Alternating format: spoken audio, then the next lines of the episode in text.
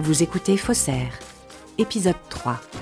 Céslav Bojarski, troisième partie.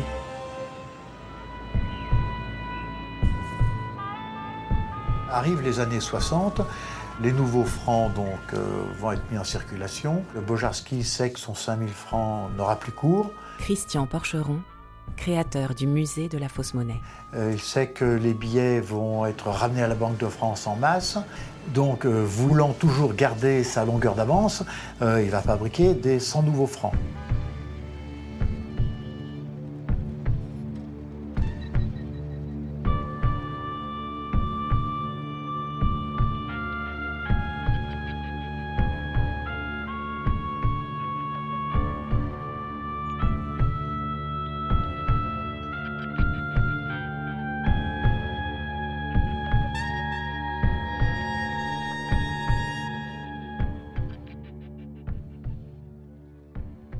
En 1963, lorsque on découvre dans la circulation le billet de 100 francs, 100 nouveaux francs Bonaparte, Arnaud Manas, historien de la Banque de France. le laboratoire, bien sûr, euh, est immédiatement saisi et procède aux analyses. Il dresse deux constats.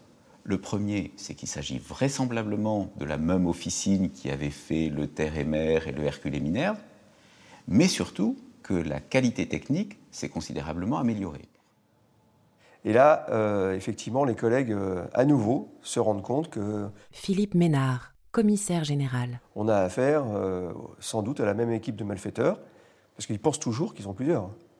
Et que euh, cette équipe de malfaiteurs vient de s'attaquer au nouveau franc avec euh, le Bonaparte qui euh, se diffuse de la même manière, c'est-à-dire de manière complètement euh, irradiante sur l'ensemble du territoire. La stratégie est implacable. En changeant de ville systématiquement chaque jour, Bojarski ira jusqu'à écouler une quarantaine de billets quotidiennement.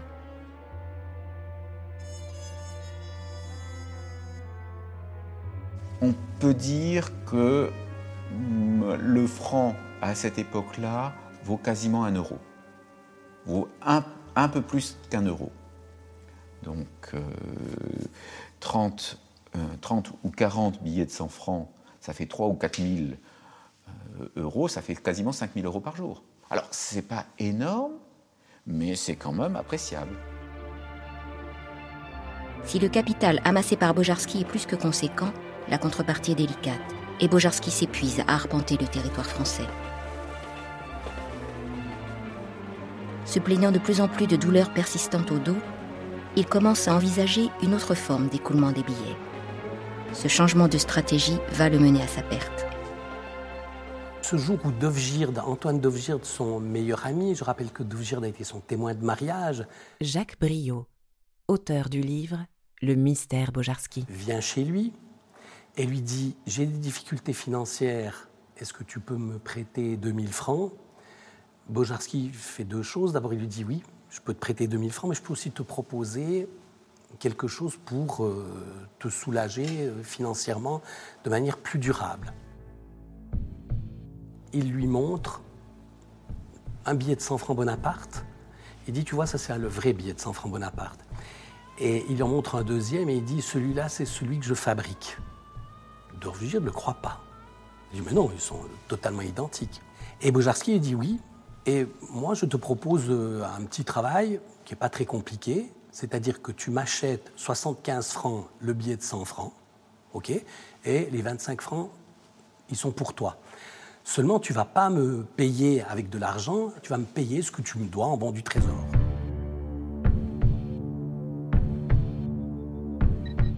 Il donne à Dovgird plusieurs règles. Il dit d'abord tu rentres dans un commerce au hasard, tu vas jamais deux fois dans le même commerce, et tu ne vas en aucun cas dans les bureaux de poste dans des agences bancaires, parce que c'est là qu'ils vont renifler les faux billets.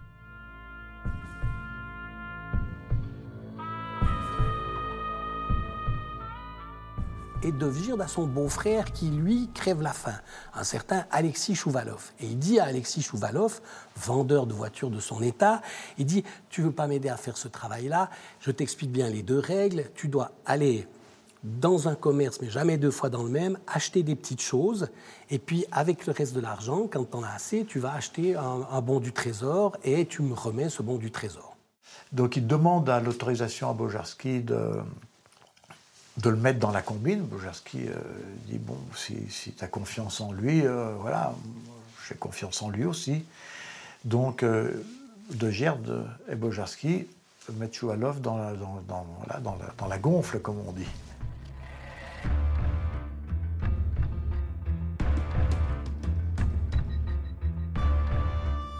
Chouvalov se dit, je ne vais pas obéir à ces consignes stupides, on va gagner du temps, c'est moi le plus malin, je vais directement au bureau de poste, j'arrive au bureau de poste et je dis, voilà, j'ai ici 1000 francs et je veux un bon du trésor à intérêt progressif, etc.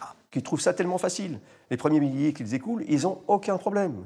Donc ils se disent, mais Bojarski, il exagère, ils sont tellement bien ces billets, ils sont tellement bien fabriqués qu'il faut qu'on passe à un stade un peu plus industriel.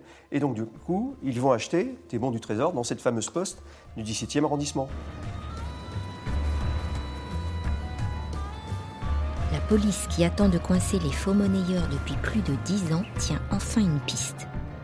Un homme s'est présenté plusieurs fois au même guichet de la même poste avec 10 faux billets de 100 francs. Pour Bojarski, le vent vient de tourner.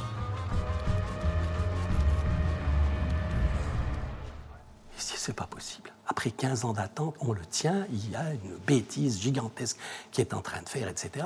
Et très vite, la police décide de surveiller tous les bureaux de poste des divers arrondissements où se rend Chouvalov. C'est le pivot de l'affaire. C'est le déclenchement, euh, je dirais, de, de, tout le système qui permet euh, à mes collègues de l'office de l'époque euh, de, se mettre en ordre de marche et de bataille pour remonter la filière.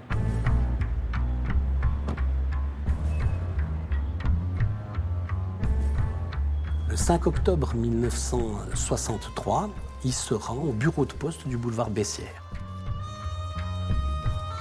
Et là, il y a une euh, petite euh, receuse des postes, Claude Vilch, et voit vers elle arriver un jeune homme qui vient avec une liasse de, 10 billets de, Saint Bonaparte et qui dit Bonjour, j'aimerais un bon du trésor.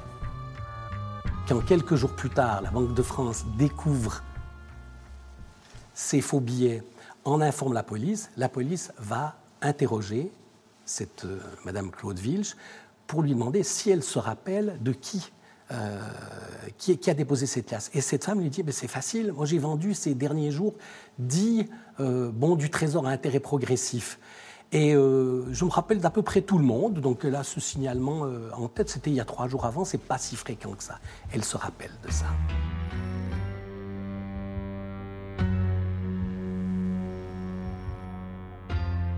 La police, à ce moment-là, va mettre partout des gens à elle devant les bureaux de poste susceptibles de pouvoir recevoir des visites qui apparemment maintenant sont fréquentes de cette personne qui écoule les billets.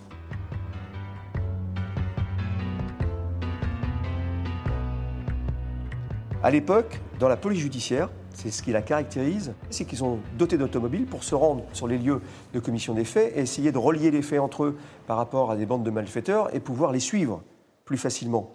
Et par ailleurs, ils sont dotés que de services d'investigation qui sont euh, composés de commissaires de police et d'inspecteurs, tous en civil. Et on l'appelle d'ailleurs la secrète. Donc ils essaient de se fondre dans le paysage pour faire leurs enquêtes.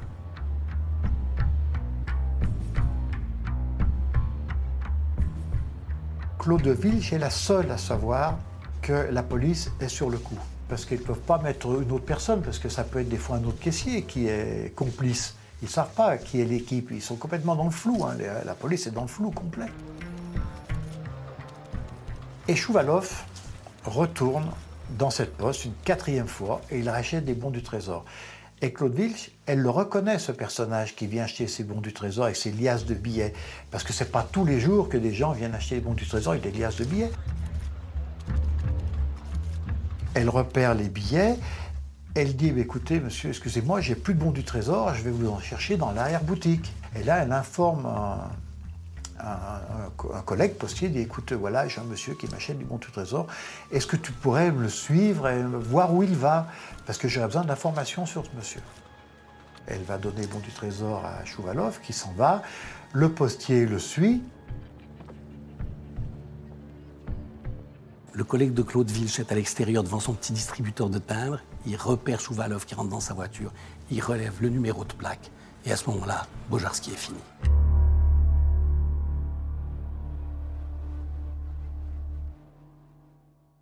La police, à partir de ce moment-là, elle a le beau rôle.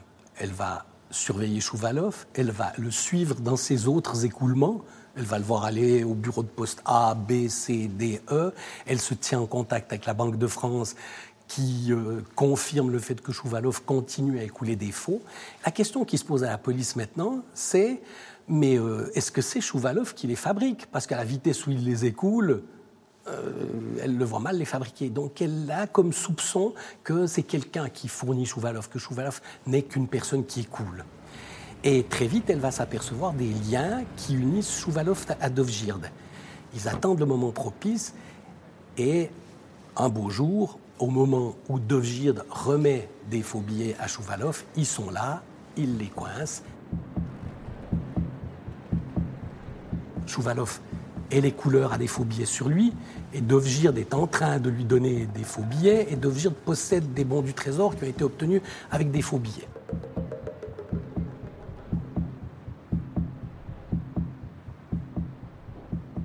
Bon, ils vont les interroger tout ce beau monde va craquer très vite. Chouvalov, parce qu'il va dire qu'il a des problèmes d'argent. Dovgird dit que c'est pas lui qui les fabrique, euh, mais que c'est son grand ami de toujours qui s'appelle Czesław Bojarski. Vous venez d'écouter un épisode de Faussaire. Si vous avez aimé ce podcast, vous pouvez vous abonner sur votre plateforme de podcast préférée et suivre Initial Studio sur les réseaux sociaux.